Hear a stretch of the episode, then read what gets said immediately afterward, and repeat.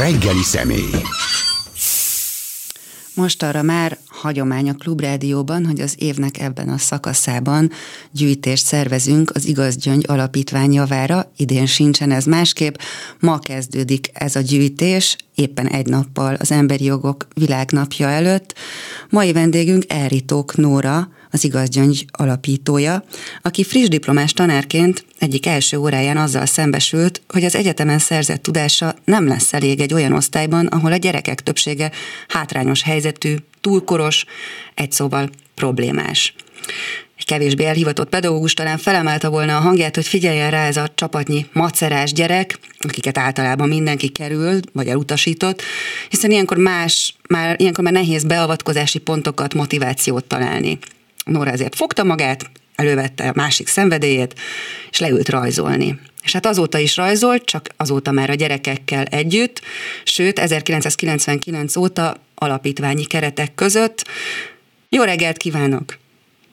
Jó reggelt kívánok, sziasztok, üdvözlöm a hallgatókat is, és köszönöm szépen, köszönök mindent. Először is azt, hogy ebben a nehéz helyzetben is mellettünk vagytok, és újraindul ez az egész dolog karácsonykor, ez az ajándékos karácsony akció. A másik meg, hogy lehetővé tettétek, hogy telefonon keresztül kapcsolódjak, mert annyi most a munka, hogy nem vállaltam volna be ezt az utazást. Itt vagyok, és beszélgessünk. Hát nagyon jogos. Én, én annak is örülök, hogy el tudtunk csípni legalább telefonon, mert hát sejtem, hogy azért ez az évvége nem egyszerű, de ha már évvége, milyen volt az, ami eddig eltelt az évből? Milyen éve volt az igaz gyöngynek? Milyen évetek volt Toldon? Nem volt egyszerű az év, azt gondolom, hogy a, most tehát a pandémia azért nagyon megnehezíti azt az amúgy sem egyszerű problémakezelést, amiben vagyunk. Nyilván ennek van egy oktatás és van egy szociális munkavonzata is. Azért az oktatásban az otthon tanulás időszakai azok nagyon nehezek voltak. Ugye az a leszakadó társadalmi csoport, akinek a, a, a gyerekeivel mi foglalkozunk, sem a digitális oktatáshoz nem tudtak kapcsolódni, és az sem volt teljesen kezelhető, hogy a, a, a papír alapon kapcsolódás vagy a tanulás az, az, az mondjuk folyamatos legyen. És hát nyilván a gazdasági helyzet, a munkalehetőségek, az árak iszonyatos felkúszása, az mind nehezíti a, a, a szociális munkában a krízisek kezelését. Hát próbáljuk bűrni. Ugye Beretyújfalu központtal dolgozunk, Told az azért emlékezetes, vagy azért jön mindig elő, mert Toldon kezdtünk el, most már a 12. évben megyünk át egy, egy olyan pilot programot, amiben megkeresve az összes beavatkozási pontot próbálunk egy stratégiaszerű munkát végezni, amit 20 évre tervezünk, egy generáción át, és ez átfogja tulajdonképpen a, a, a, a nulla évestől egészen az idősekig közösségfejlesztéssel, munkahelyteremtéssel, oktatással, egészségügyel, szociális munkával az összes problémát, ami van. Mellette, mellette ugye hat településen van oktatási tevékenységünk, ez 600 gyereket jelent, ez amire utaltál az elején, ez a bizonyos művészet nevelés, inkább így mondom, mint mhm. művészeti nevelés, hiszen a, a célja elsősorban a, a szociális készségek fejlesztése, a hátrány kompenzálás, kvázi ezek a gyerekek azok csak a melléktermékei, hiszen a folyamaton van a hangsúly, és 17 településen vagyunk jelen folyamatos szociális munkával itt a térségben, és hát karácsonykor köszönhetően a Klubrádiónak is tavaly 28 települést értünk el karácsonyi ajándékkal, élelmiszerrel, cipős doboz ajándékkal a gyerekeknek, brikettel, és hát nagyon bízok benne, hogy ez az idén sem lesz kevesebb. És pont egyébként ezt akartam is kérdezni, de hát ha már, ha már előhoztad, a művészettel nevelés nekem nagy szenvedélyem, mert végzettségem szerint is művészettanár lennék magam is, de meggyőződésem nekem személyesen, de hát ne, alátámasztja ezt sok tudományos munkakutatás is, hogy a művészettel nevelés a felzárkóztatásban egy kiemelkedően jó eszköz. Miért van ez? Így van, hogyha megnézzük akár nemzetközi szinten azokat a sikeres szegénység ellenes programokat, amik működnek, mindegyiknek van egy alkotóelem része, egy művészeti része. Most nem akarom azt kisajátítani, hogy a képzőművészeti csak ez az út, hiszen a dráma, a tánc, a zene mind alkalmas arra, hogy, hogy ezeket a pluszfejlesztéseket beléhessük. A, a rajz azért egy picit más, mert egy jó feladattal akár 45 perc alatt lehet azt a tükröt tartani a gyereknek, uh-huh. hogy ő sikeres, és ez a sikerélmény, ez, a, ez az alkotásban megélt öröm, ez az, ami visszagyűrűztethető utána a személyiség többi területére, vagy a, a, az élet többi területére, többek közt a mi esetünkben, akár az általános iskolai vagy középiskolai tanulmányi előmenetelre is. Mert azok a, azok a üzenetek, amik egyébként az élet minden területén érik őket, gyereket, felnőtteket, a sok kudarc, a probléma, a nincs, az, hogy velük gond van, ugye, hogy az intézményrendszernek egy külön ága foglalkozik velük. Ezek, ezek egy olyan, egy, egy idő után egy ilyen negatív énképet alakítanak ki, és erre az alkotás, a művészeti tevékenység az egy pozitív hatás. És akkor ne felejtsük el azt egyébként, ami, amire nem csak nekik lenne szüksége, hanem azt gondolom a közoktatásban most nagyon erősen fókuszba kellene tenni, hogy az érzelmi intelligencia fejlesztése, vagy a mhm. szociális készségek fejlesztése, az mennyire fontos lenne az, az életben való boldoguláshoz. És ez nem csak a leszakadókat érinti, hanem azokat is, akik befogadnák őket. Tehát az inkluziónak annak feltétele, hogy mindkét társadalmi csoporttal foglalkozunk. Ugye az igaz gyöngye a, a módszertanában folyamatosan fejlődve vagy fejlesztve ezt az egész utat, ugye a gyermekközpontúságon keresztül a hátrány kompenzálásig, ami nem csak a szociális hátrányt jelenti, hanem mondjuk a figyelem koncentrációnak a, a fejlesztését, ami a, ebben a felgyorsult világban minden gyereknél e, gondot jelent. És akkor jött ez a harmadik dolog, amit, amit egyszerűen az élet hozta, hogy a, a, a, a türelmetlenség, az egónak az előretörése, a gyűlöletbeszéd, ami, ami, ami ömlik ránk mindenhonnan, ez az árokásás, hogy erre valamiféle választ kellene adni a, a személyiségfejlesztésben, családnak és iskolának is, és ez pedig a szociális készségek területén találhatjuk csak meg ezekkel a csatornákat. És ugye Rekerdi tanár úr mondta mindig, hogy az, hmm. az életben való boldogulást azt nem a lexikális tudás adja meg, hanem az érzelmi intelligencia, ami viszont művészettel fejleszthető. Így van, és van ennek azért egy olyan aspektusa is, hogyha kimondottan az integráció szempontjából nézzük a kérdést, gyerek és gyerek között, különböző hátterű gyerekek között képezhet hidat a művészettel nevelés eszköztára. Tehát a, az a terület, ahol egy kicsit talán el tudnak mosódni azok a meglevő társadalmi különbségek, amik adott esetben fennállnak egyik és másik gyerek háttere kapcsán. Így van, ez pontosan így van, mert hogyha a gyereknek az eszközök a rendelkezésére állnak, és mondom jó a feladat, vagy uram, bocsánat, olyan feladattípusok vannak, amik kooperatív tanulásszervezéssel oldhatók meg, mint amit az igazgyöngy is csinál, az, a, az órák nagyon nagy százalékában, hogy együtt alkotnak uh-huh. a gyerekek, és nem csak fizikai együttlétet jelentett, hanem közös képalkotást, akár nagy méretben is, hogy ezeknek mindegyiknek nagyon erős ez a fejlesztő lehetősége. De azért hadd hozzak be egy dolgot, ami, ami nagyon fontos, az eszköznek a, a, a, a, a jelentőségét. Azért, hogyha egy gyereknek nincs meg az a nyomhagyó eszköz, eszköz az iskolában, mm. ami, amivel dolgozhat, akkor, akkor el, el kell képzelni egy rajzórát, ahol a, a, a, az általános iskolában mondjuk a, a padban egymás mellett ülő gyereknél az egyik előveszi a filszalát és a vízfesztékét, és úgy rajzolja meg mondjuk egy műszaki rajzlapra azt a rajzot, ami egy jó minőségnek számít, azt a rajzot, amit, amit kér a tanár, és mellette levő osztálytársa nem tudja ezt a felszerelést betenni, neki nyilván, hogy csináljon valamit, ad a tanító néni egy, az irodáról egy használt fénymásoló papírt, aminek a hátuljára még lehet dolgozni, még egy ceruzát, és ő így végzi el a feladatot. Most, ha ezt a gyerek szempontjából éljük meg, akkor ez világosan látja, hogy ő soha nem tudja azt a minőséget letenni, mint a mellette mhm. ülő, és ezt a bizonyos negatív énképet ezzel csak erősítjük. Ugye nem véletlen, hogy az igazgyöngyben nem kell felszerelést hozni a gyerekeknek az igazgyöngyben, mindent mi adunk, viszont hát nyilván ez pénzek, jó rajzokat, sikeres rajzokat, csak jó minőségű anyagokkal és eszközökkel lehet végezni, mm. és hát nyilván muszáj vagyok idehozni, hogy a, a köznevelési megállapodás, amit ugye elvett tőlünk a a, a, az emmi az többek között ezt is fedezte. Mi nem tudjuk a szülőkre ráterhelni azt a pluszköltséget, amit például ez jelent, és hát most ez az év még végig megy, mert az a társadalmi összefogás, ami először a fél támogatásnak, majd a teljes támogatásnak az elvesztése miatt alakult ki, és ugye nem csak nálunk, hanem biztosan emlékeznek a hallgatók, hogy Iványi Gáboréktól és az Ámbészkától együtt vették el ezt a kiegészítő támogatást, ez jövőre már nagyon hiányozni fog nekünk, úgyhogy most ezen is dolgozunk, hogy azok a cégek, akik ilyenkor az év végén döntenek úgy, hogy valamennyi társadalmi szerepvállást vállalva valamennyi támogatást küldenek nekünk, most ezt próbáljuk meg ezt a pénzt összegyűjteni, hogy lássuk a jövő tanévet is, mert az, a, amit most ad a alapítványi művészeti iskolára, az állam az a pedagógus béreket sem futja ki, nem hogy ezeket a pluszköltségeket.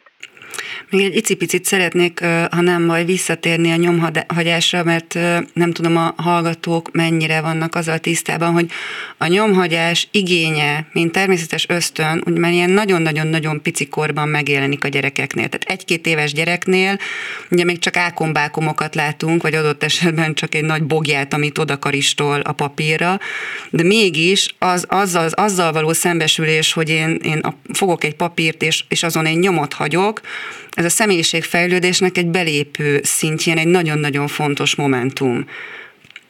Ez így van, pontosan, tehát az a, a, a, a nem véletlen, hogy a, az igazlény programjában, ugye pont a Toldi Pilot programban 0, 0-tól 18 évesig kapcsoljuk a tanodához a gyerekeket, tehát kifejezetten van egy 0-3 éves programelem, amit külön kollega visz, részben felkereső jellegű szolgáltatással, tehát hogy megy oda a családokhoz, és viszi többek között ezeket az eszközöket, és tegnap kaptam a, a kolléganőtől egy édes fotót, ahol egy, hát egy nagyon puritán környezetben a föld fölvetett matracokon, ahol egyébként alszanak a gyerekek. Ott ül a, a, az egyik matracon két, hát olyan másfél két éves apróság, és akkor a zséphétával, ahogy mondott, karistolják a lapot, tehát azt megtapasztalják, hogy a kézmozgásuknak a, a, a, a nyomhagyása az tulajdonképpen milyen. És ehhez kapcsolódni kell végig az óvodában is, meg, meg az iskolában is.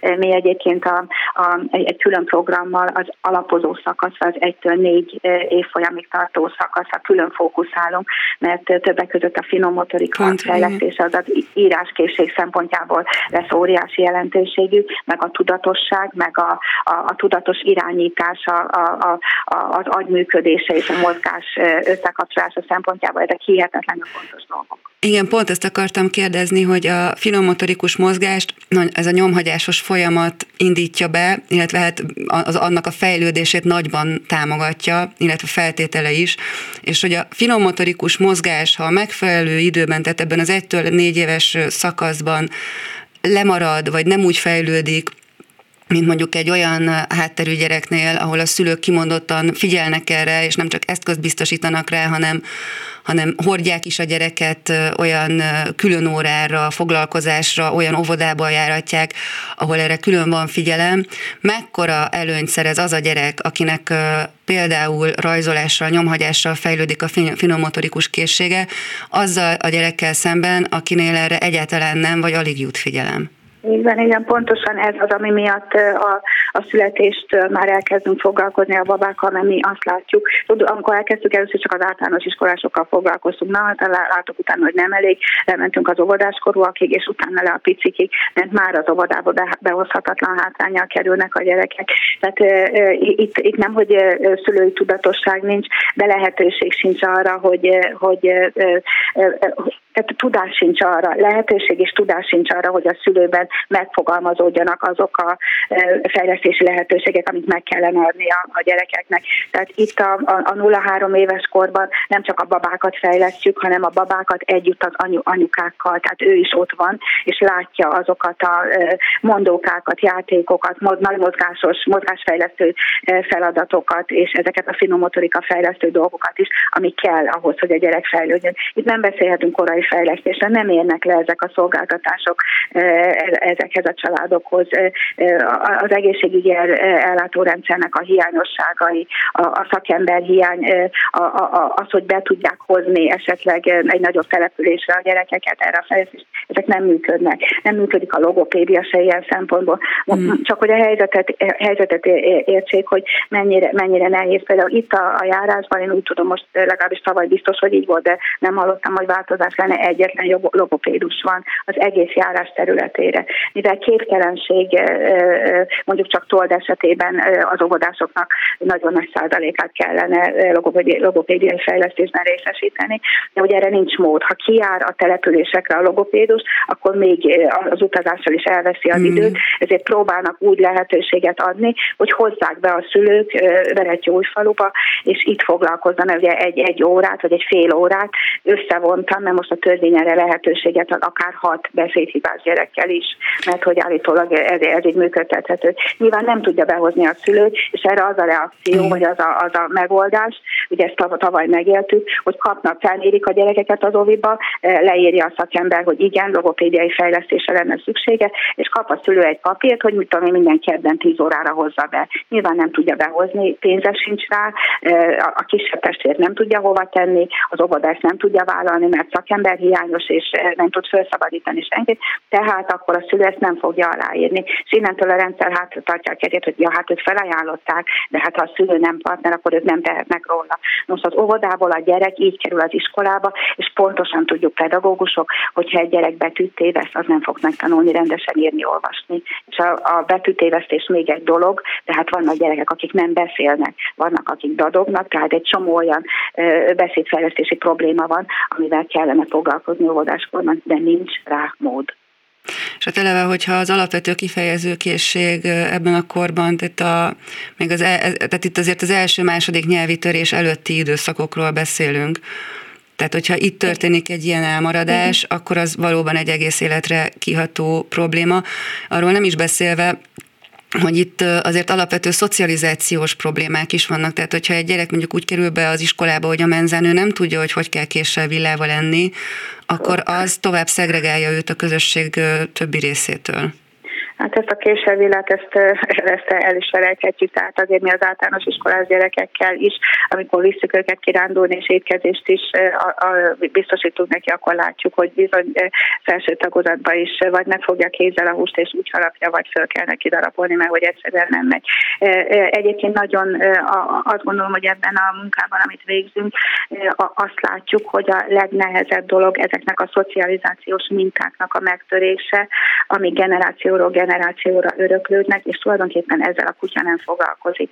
Mert azt kellene látni, vagy azt látjuk mi, vagy tapasztaltuk meg, hogy már ugye két olyan felnőtt generáció van, akinek sem az, az oktatási rendszer, sem a saját, saját családjuk nem adott elég muníciót ahhoz, hogy változtassanak az életstratégiájukon.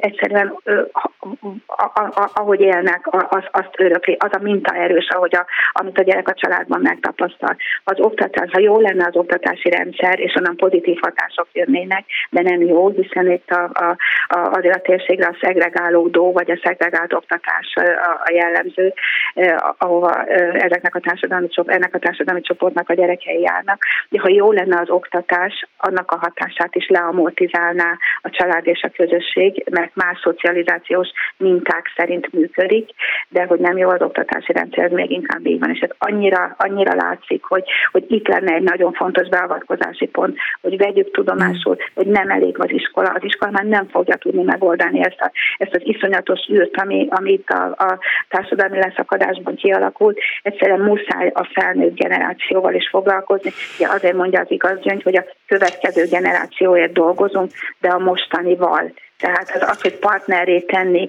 az nem elég, mert partneré tenni, hogy elmondja, hogy jó, hát igen, tanuljon a gyerek, az így könnyed. De az, ami otthon történik a kommunikációban, az, hogy hogy reagál mondjuk egy szülő arra, hogy a gyerek jár -e iskolába, vagy, vagy, vagy nem jár, mert hogy, hogy milyen a tanuláshoz és a munkához való viszony, hogy milyen a nőkhöz való viszony, hogy milyen a pénzhez való viszony, hogy, hogy, hogy, hogy, hogy egy családon belül hogyan kommunikálnak, hogy milyen a családon belüli erőszakhoz való viszony, a, mi mindenhez, ez mind mond, ott dől el, és ennek a hatása sokkal erősebb, mint amit az iskola tud nyújtani. E, ezzel valamit kezdeni kellene, és úgy, úgy bánt, mikor most néztem a, ugye a felzárkózási stratégiának a, a, a rövid távú tervét, hogy e, erről nincs szó benne. Felnőttekről szó sincs?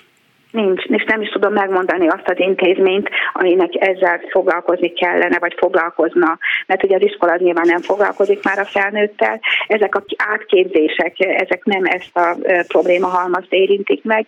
A családsegítő gyerekjóléti szolgálat nem tud ezzel foglalkozni, mert, mert sok, sok ok miatt, amiben az adminisztrációs túlterheléstől a, a rossz fókuszig van, hogy csak a védelembe vett gyerek ügyével foglalkozik, vagy a család ügyével foglalkozik, de az okokkal nem foglalkozik. Ez, ez nekem nagy, nagyon, nagyon kijön mindenhol. A, azt, ez... látjuk, azt látjuk, hogy az egész rendszernek ügy kezelési fókusza van. Mindenki az ügyekkel foglalkozik, és amíg azt az ügyet lezárja, most mondok egy példát, mondjuk egy gyerek lop a boltba, és védelembe veszik, és egy fél évig a gyerek védelembe van véve, ami azt jelenti, hogy a családsegítő fokozottabban figyeli a családot, mm. hogy megtörténik-e még egyszer a lopás, vagy valami más probléma a családdal. Ha szerencse és nem történik meg, egy fél év múlva úgy döntenek, hogy nem áll fönn a probléma, az ügy megoldódott, becsukják a dossziét, ezt most jelképesen mondom, hogy nyilván már elektronikusan is meg, mhm. fölkerül a polcra a dossziét, és két hét múlva újra kinyílik, mert az ok, nem hogy miért lopott, az nem volt kezelve. És ezt látjuk mindenben, hogy, hogy az okokkal nem foglalkozik a rendszer, és az ok, az pedig, annak pedig egy rendszerbeli hiányossága van, hiszen a, a, amit mondtam, hogy az oktatási rendszer és az egyéb intézményrendszer sem tud változtatni az okokon a problémán, a lakhatási szegénységen sem. A, a, a, amit ugye 99 óta dolgozik az igaz, hogy nem látok ebben változást pedig a lakhatási szegénység nagyon sok mindent meghatároz. És még mondhatnám nyilván a, a, a munkavállalói kompetenciákat, meg a közmunkát, meg még nagyon sok mindent hozzá, amiben nem történik változás az okok kezelésében. És így mindig ügyek termelődnek, amik munkát adnak a, a, az intézményrendszernek, és egyébként meg adóforintok felhasználását igénylik, akár az egészségügyi állapotra gondolok, akár a foglalkoztatásra. És az ördögi kör ugye oda is kiterjedt, hogy bár a törvény tiltja, rendszeresen fordul elő, mondhatni tömegesen az, hogy gyerekeket szegénység miatt emelnek ki családokból, de hát hogyan is lehetne sikeresen hazagondozni azt a gyereket, akinek a szülőjével nem tudunk foglalkozni, nem segítjük a szülőt abban, hogy jobb körülményeket tudjon teremteni a család számára, tehát a probléma tulajdonképpen egy örökös körforgásban van, és a legtöbb gyereket nem is sikerül hazagondozni, hiszen a probléma nem szűnik meg. Igen, és hát itt hát azért úgy azt én szeretem mindig kihangosítani, hogy, hogy a, a szegénység az nem egy fizikai környezetet jelent. Tehát hmm. hajlamos főleg a sajtó azt fölkapni, hogy jaj, hát nem voltak megfelelőek a körülmények, és ezért emelik ki a gyerekeket. De itt egy bonyolultabb, hogy mondjam, olyan szülői tudatosságról van szó, amiben szintén hiány van, és ami meg a szocializációs mintákból jön. Tehát a fizikai dolgokat azt lenne a legkönnyebb helyrehozni. Nyilván mi is ezerszer segítünk, amikor, amikor egy gyerek, egy, egy családban probléma van, nincs tekrény, nincs ágy, nincs kájha, tehát őket be lehet pótolni, de hogy, hogyha az okokat kezelnénk, hogy miért van az, hogy a szülő nem tud dolgozni, és nem tudja az alapszükségleteket megfelelően biztosítani a gyerekének, miért nem alakul ki az a szülői felelősség, hogy ő mondjuk az orvosi kezeléshez, vagy a kórházba való bejutáshoz, vagy ahhoz, hogy viszonylag most volt például egy nagyon durva esetünk, ez a saját felelősségre elhozás a kórházból. Nagyon tragédia történt egy gyerekkel. A saját felelősségre való elhozásnak ugyanis itt megállt a, a, a kórháznál a, a, a jelzése. Nem volt jelzés a, a családsegítő, vagy a gyerekjólét, vagy a gyárhivatal felé, hogy ez megtörtént, és tehát, tehát majdnem tragédia történt belőle. Tehát nyilván, hogyha azt gondolja a rendszer, azt gondolja az ember, hogy a rendszer együttműködik, akkor abban a pillanatban, amikor egy csecsemőt saját felelősségre a szülő elvisz, abban a pillanatban jelezni kellene a rendszernek, és menni a védőnői szolgálatnak, családsegítőnek, hogy, hogy, hogy akkor nézzék meg, hogy mi, mi, mi történik ezzel a gyerekkel otthon. De mindenki kivált, a, a kórháztól nem jött a jelzés, a családsegítő várta, hogy majd jeleznek, a védőnő teljesen ez volt a szerencse, hogy, hogy ment a családhoz, és meglátta, hogy milyen állapotban van a gyerek. Viszont ez annyira emblem szisztematikusan mutatta nekem, hogy mennyire nem érnek össze a szálak. Hmm. És akkor kezdődik el az egymásra mutogatás, meg ki a hibás, amikor tragédia történik. Hmm. De hogy ez a szociális háló, amit, amit emlegetnénk, hogy, hogy ennek meg kéne lenni, az ennyire hézagos és mindig a hézagokban történik a baj. És nyilván mm, belementünk ebbe az esetbe is, és ugye a legfontosabb az volt, hogy ugye mindenki igazolja le, hogy, hogy ő a, a protokoll szerint ő mm. jól járt el. És ezek a protokollok nem érnek össze. Tehát a, a, azért van, hogy ügykezelés van, elvitte, bevitte a kórházba, elvitte a saját felelősségére a gyereket, jó, ez volt az ügy, innentől lezár a kórház. Hát kiesik a rendszerből. Hát, nem tehet róla, így van. Visz, viszont nem éri el azt a rendszert, ahol megfigyelnének erre, hogy mit történik, milyen körülmények közé kerül ez a gyerek, milyen szülői tudatosság van. És az ez egy ilyen mentorált, iszonyatosan, hogy nem véletlen, hogy 20 évet tervezett az igaz gyöngy, tehát ez egy iszonyatosan hosszú generációs mértékű munkát jelent, ami biztos, hogy valami sokba kerülne, de hogy azt kéne már, hogy lássuk, hogy, hogy ez a generációk mindig újra termelik azokat. Annyira Hosszú távon az többe kerül. A, így van, így van. Annyira figyelm például, hogy a védelembe vett gyerekek, ugye mennyi idő után látunk ilyet, hogy ők felnőttek és család, családjuk van, tehát aki gyerekkorában védelembe volt véve, annak a gyerekeinek is nagyon nagy valószínűséggel ugyanezen a, ugyanezen a logika mentén az ő gyereke is védelembe lesznek. Nagyon sok állami gondozott gyereknek kiemelik a, a, a gyerekeit a, a családból. Tehát, hogy, hogy, hogy ezt látni kéne, hogy, hogy, hogy ugyanazok azokat a köröket futjuk, és ezért kéne másképpen beavatkozni ebbe a rendszerbe, ha lenne nyilván politikai szándék. Tehát az igaz gyöngy 1999 óta létezik, tehát a te esetedben van, ha jól sejtem arra példa, hogy van olyan gyereked a múltból, akinek jelenleg a gyerekétvel foglalkozol éppen. Így van, így van, így van, így van, pontosan. Nem is egy sok, yes. sok és hát nem a kollégáknak is vannak ilyen tanítványokból lett szülők, és akkor az ő gyerekeik is itt vannak velünk. Most épp reggel elkezdeztünk, hogy körülszakába egy volt tanítványunknál most vitték haza az babákat, és a, tegnap a Facebookon láttuk a két kis apróságot, és most gyúrunk, hogy egy ikerbabakocsit honnan tudnánk nekik szerezni. Igen, igen, ugyanez megvan, és pontosan ezekből az életút követésekből látjuk azt, hogy hogy, hogy mennyire nem működik a rendszer, tehát mennyire nem tudja megtörni ezt, a, ezt az ördögi kört, ez a fajta rendszerbeli működés, ami most van.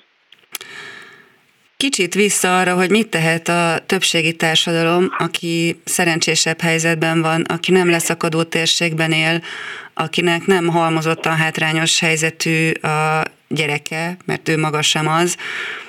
Lehet persze segíteni pénzzel, de a pénz, pénz az csak az egyik eszköze a segítségnek. Például, hogy áll az adományozási kultúra, ha mondjuk tárgyakról van szó?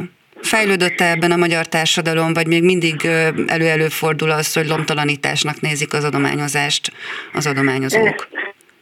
Nem csak az igaz, hanem több civil szervezet is, aki adományozással foglalkozik, azért erősen gyúr arra, hogy a nyilvánosság előtt az adományozási kultúrát fejlesz Ugye én elkezdtem az átlátszón, a szocioblogon belül egy mm. ilyen adományozási blogot írni, már most nem hittem az utóbbi időben, de hogy, hogy próbáljuk jelezni azokat a fókuszokat, amik, amik fontosak. Hát figyelj, most is sajnos megtapasztaltuk, hogy nem akartuk kibontani most ebben a karácsonyi időszakban, nem, nem, nem bontottuk hoztuk ki eddig a karácsonyi dobozokat, amit elkészítettek, úgy gondoltuk, hogy megadtuk a szempontokat hozzá az érték határt, kifejezetten kértük, hogy használt ruhát és cipőt ne tegyenek a dobozokba, mert ez egy ajándék a gyereknek, ez nem kríziskezelés most, hanem meg ajándékozása a karácsony kapcsán a gyerekeknek, és hát teljesen véletlenül az egyik dobozt egy kollégám kinyitotta, lejött, lejárt a teteje, és akkor belenézett, és hát azon kívül, hogy, hogy utána megnéztük az összes, ami érkezett, és három zsák használt ruhát, harisnyanadrágot, ból kibolyozódott pulóvereket, összefékált pólót szedtek ki belőle. Ki is posztoltam, hogy egy 2020-as határidő naplót, amiben, amiben egy kisebb gyerek belefékált az oldalakba, tehát hogy azt tette bele valaki. És emellett olyan játékok voltak benne, amik töröttek voltak, egyetemen látszott, hogy, hogy szétnéztek otthon, és akkor jó lesz az még neki.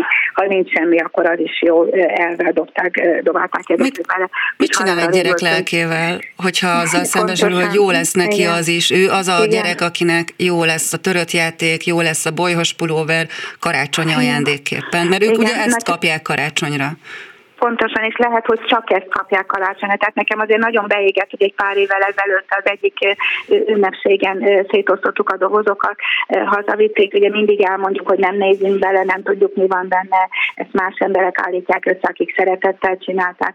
És akkor még ott voltunk a, a kultúrházban, amikor visszajött az egyik anyuka, a kislánya, és mutatták, hogy a, tehát látszott a gyereken, hogy teljesen ki van, hogy három elhasználódott kis póló volt belehajtva, semmi más. Na most nyilván a, a, a, én, én ezt megéltem, és nyilván szerencsé, hogy volt nálunk másik doboz, és rögtön tudtuk korrigálni, de, de, de nagyon rossz élmények ezek, és ez egy szerencsés helyzet volt, mert az anyuka csak visszahozta. Volt már olyan, hogy ebből akkor a cirkusz lett az egyik falu, hogy a, a kollégáimat akarták megverni, hogy mit képzelnek, hogy mit visznek oda. Szóval azok, akik nem felelősen döntenek ebbe, azok nyilván kellene, hogy lássák ezt is, de, de mm, még inkább az, az kellene, hogy, hogy valahogy azt, azt beállítsuk, azt a szintet, hogy mi az, ami, ami ajándék, meg mi az, ami nem. És az azért baromi nehéz, mert mindenki más életszínvonalon él, és mindenkinek máshol van ez a vonal.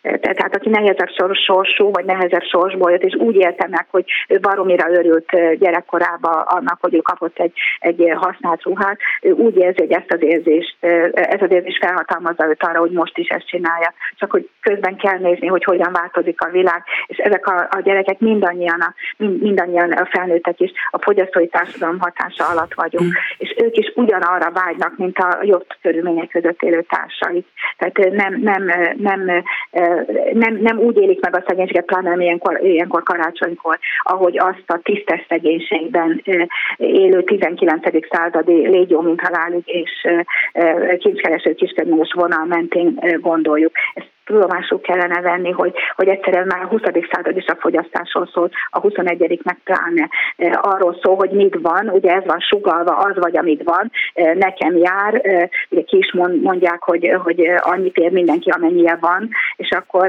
ez az üzenet jön mindenhonnan, a reklámokból, a, a, a, a egymás közötti kommunikációból is, és hogy ezeket a gyerekeket, akik nehezebb sorban vannak, épp úgy eléri.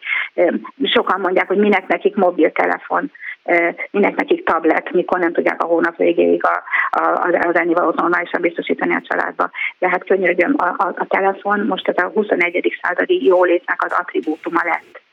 Hát meg egyáltalán a tájékozódás, a világgal való kapcsolódás legalapvetőbb eszköze és a gyerekeknek van, az osztálytársaknak van, és nyilván mihez teheti egy szülő, akkor megpróbálja megvenni, és hát akkor itt jön be a pénzügyi tudatosság, itt jön be a, a nulla forintos, nulla forinttal kezdődő áruhitel, mm. ami, ami, ami borzasztó hatással van, nem véletlen, hogy az egyik legnagyobb probléma a végletes eladósodás ebben a leszakadó társadalmi csoportban, a behajtó céges tartozások sora, ami nagybátyja annak, hogy legálisan munkát vállaljanak.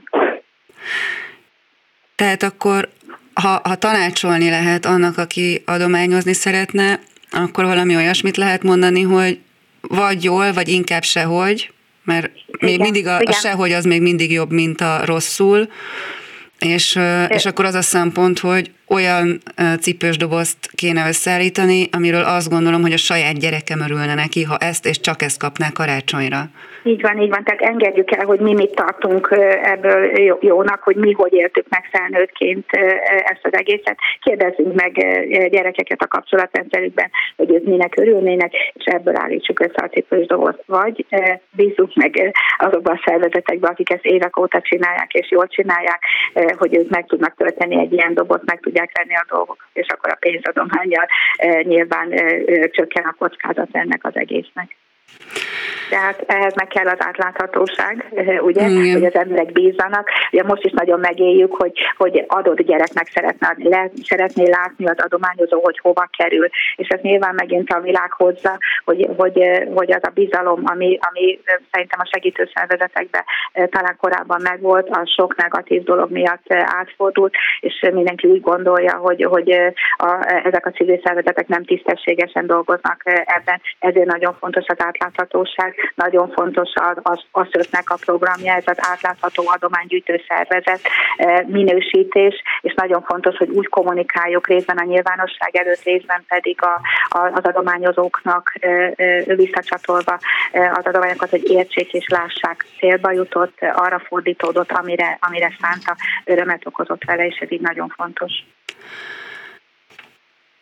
És hogyha azt nézzük, hogy hogy az a, tehát, hogy van, van, van az adományozási kultúrának egy, egy alapvető gyengessége, és ezt nem is lehet azzal emelni, vagy az adományozási hajlandóságot azzal emelni, hogy, hogy mondjuk boldog gyerekarcokat mutattok a megkapott cipős dobozok fölött, mert tehát azért ez elég súlyosan sér gyerekjogi szempontokat is. Tehát Igen, gyerekkel kampányolni a gyerekért az önmagában egy nagyon-nagyon rókafugta csuka, és hát súlyos gyere, gyerekjogsértő dolog lenne. Igen, tehát nyilván a GDPR azért alaposan felbolygatta ezeket a dolgokat, és ez, ez iszonyatosan nehéz megint nekünk is. Nyilván a adományozó azt várná el, hogy ő hadd lássa azt a gyereket, hadd lássa azt a csillagó szemet és azt a boldog gyerekarcot, viszont a másik oldal pedig az, hogy szegénynek lenni nem jó az nem egy olyan dolog, ami, amivel akár gyereket, akár felnőttet kiteszünk szívesen a nyilvánosság elé. Iszonyat csapdája ennek, épp tegnap utasítottunk vissza egy média megjelenést, mert egy családot akar bemutatni abban a szegénységben, amiben él, és ugye ennek nyilván gyerekjogi szempontból is van problémája, de mi látjuk már ennyi év után a hatást is. Egy-egy ilyen média megjelenés egy népszerű médiában ráirányítja arra az egy családra a fókuszt, a figyelmet, és azok az emberek, akik azt mondják, végre itt egy személyes sztori, végre látom, hogy kinek adok, és akkor ide ennek a család, elfelé a család felé elindulnak az adományok. A, a, ez viszont iszonyatosan veszélyes, mert ez csak egy család, de ott van a szomszéd, ott van a településen a többi, akik nem fogják érteni, hogy, hogy miért kap, és a másik miért nem. Uh-huh. És egy idő után én olyan esetről is tudok, amikor egyszerűen el kellett költöznie a, a, az így fókuszba vagy rivalda fényt állított családnak a településre, mert olyan támadásoknak volt kitéve, hogy, hogy, hogy ez el lehetetlen. Hogy mondok egy másik példát, itt van a menstruáció szegénység kérdése. Nem olyan régen hívott fel szintén az Edith Média, hogy hát ő tudja, hogy ez, ez egy nehéz téma, de ő mégiscsak szeretne egy nővel úgy beszélni, hogy meg lehessen mutatni az arcát, hogy ő a menstruáció szegénységben érintett. Hát, bocsánat, hogy normális vagy.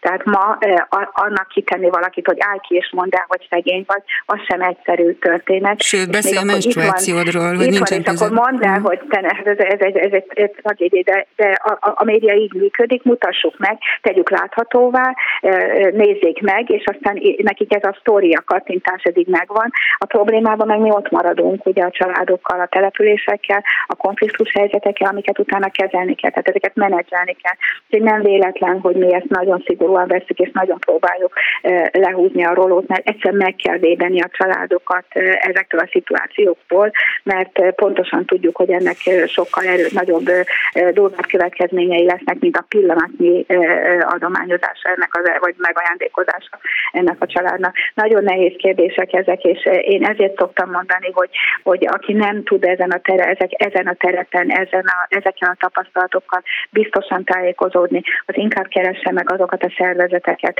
akiknél van helyi beágyazottság, helyi tapasztalat, és rajtuk keresztül oldják meg az adományozást, mert olyan konfliktusokat gerjeszthetnek amivel több kárt okoznak, mint hasznot, és e, erre azért, azért nagyon vigyázni kell. Olyan is van, csak hogy egy példát mondjak még, hogy valaki mondjuk nálunk egy egyszázalékos videós filmben akkor aláírásával vállalta, hogy, hogy ő beszél arról, hogy hogy él. Igen, ám de közben elköltözött az élete, hála a jó Istennek szerencsésebb fordulatot vett, viszont ugye az interneten ezek az online felületeken élnek tovább, nem szűnnek meg, és hát őt erre fenyegetve, ahányszor fölbukkan ez a videó, mindig megjelenik, és követeli, hogy tüntessük el, de nem tudom eltüntetni, és hiába mondom, hogy akkor már egyszer hozzájárult, ő már ezt nem tartja vállalhatónak. Uh-huh. Mert hogy ezek a szegénység is egy folyamat benne. Szóval annyira nehéz ezt jól megmutatni, hogy, hogy, hogy, hogy érezzék a támogatók, hogy ott vannak mögött a családok és a gyerekek, de közben meg védjen meg őket, közben meg számoljak azzal, hogy az ő lelke milyen, ő milyen helyzetben van, milyen helyzetben lesz öt év múlva, és ezt mind, mind, mind figyelni kell ebben az egész problémában.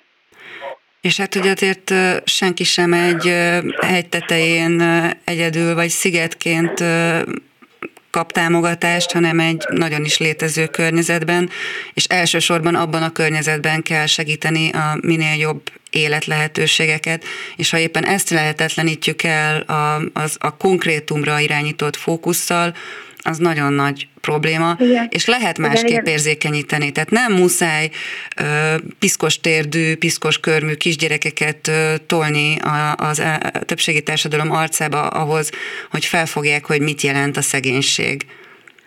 Igen, tehát nyilván próbáljuk meg, meg ugye a, a, a sztorik, a történetek leírásával, az arcok megmutatásának és a jelenségekkel érzékenyíteni az embereket.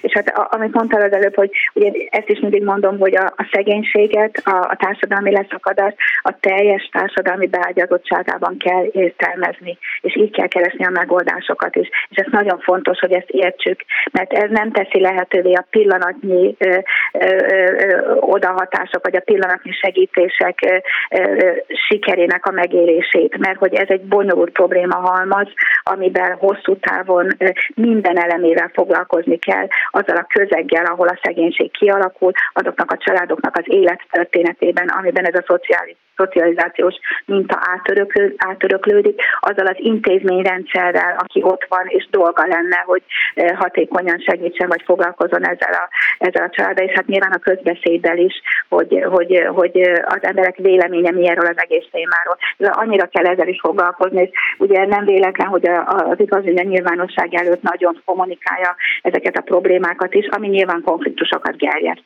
Azt szoktam mondani mostanában, hogy a, a, az az ügy, amivel mi foglalkozunk, ez a generációs szegénység vagy gyerekszegénység ügye, ez már a rendszerváltás előtt is egy szőnyeg alá söpört probléma, probléma volt. Most annyira tele van a szőnyeg alja, hogy, hogy már kifolyik belőle, és nyilván, hogyha ezt piszkálgatjuk, akkor ez konfliktusokat okoz.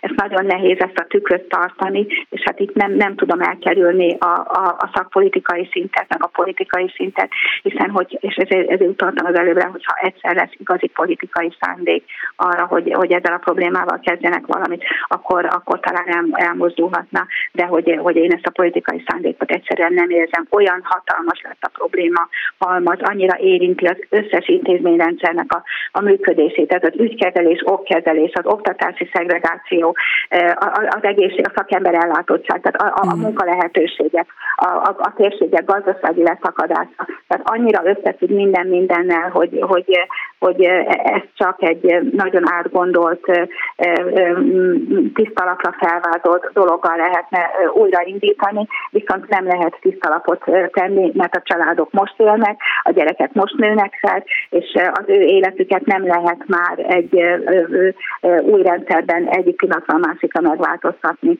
A segítségnyújtáshoz, az adományozáshoz még hadd mondjak el annyit, hogy, hogy karácsony kivétel, hiszen a karácsony az, az ünnep megéléséről szól. Ilyenkor mi is rengeteg ajándékot és adományt adunk, de egyébként az év során az alapítvány egy úgynevezett fejlesztő segítségnyújtást végez, ami azt jelenti, hogy, hogy nem a tanult tehetetlenséget erősítjük, hogy megoldjuk, kielégítjük a hiányzó dolgokkal a, a szükségleteket, hanem, hanem lehetőséget adunk, és ahhoz adunk forrást, hogy ahogy ez a motiváció, ez az akarat kialakulhasson, hogy elindulhassanak a családok a, a, ebből a mély gödérből a, a kilábalás irányába. Az a rossz, hogy nagyon lejárt az időnk, igen. És pedig nagyon-nagyon kifejtené meg a tanult tehetetlenség helyett a tanult optimizmust, hogy az miért is jobb, de hallgatóinkat arra kérnénk, hogy gyorsan ragadjanak tollat, mert már csak nagyon-nagyon-nagyon fél percünk van, és amíg a tollat megtalálják, megkérdezem, lesz idén is naptár gyerekrajzokból?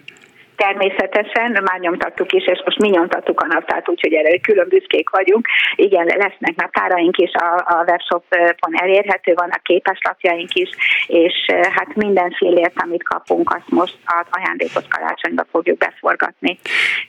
Cipős doboz ajándék, élelmiszercsomag, és ha tudunk brikettet is adni, hogy a gyereköröm, a, a családi étke, karácsonyi étkezés és a meleg is meg legyen. Bankszámlaszám 117 38 046 200 48 343 Berettyóújfalu, Sinka utca 7, 4100.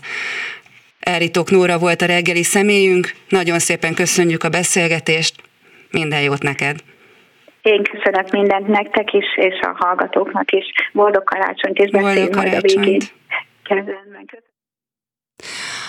A mai adást pedig ö, Mérő Vera és Selmeci János vezették, a műsor rész, ö, készítésében részt vettek Kerecsényi Krisztina, Bíró Kristóf, Selmeci János és a szerkesztő Bálint Judit. Köszönjük a figyelmüket!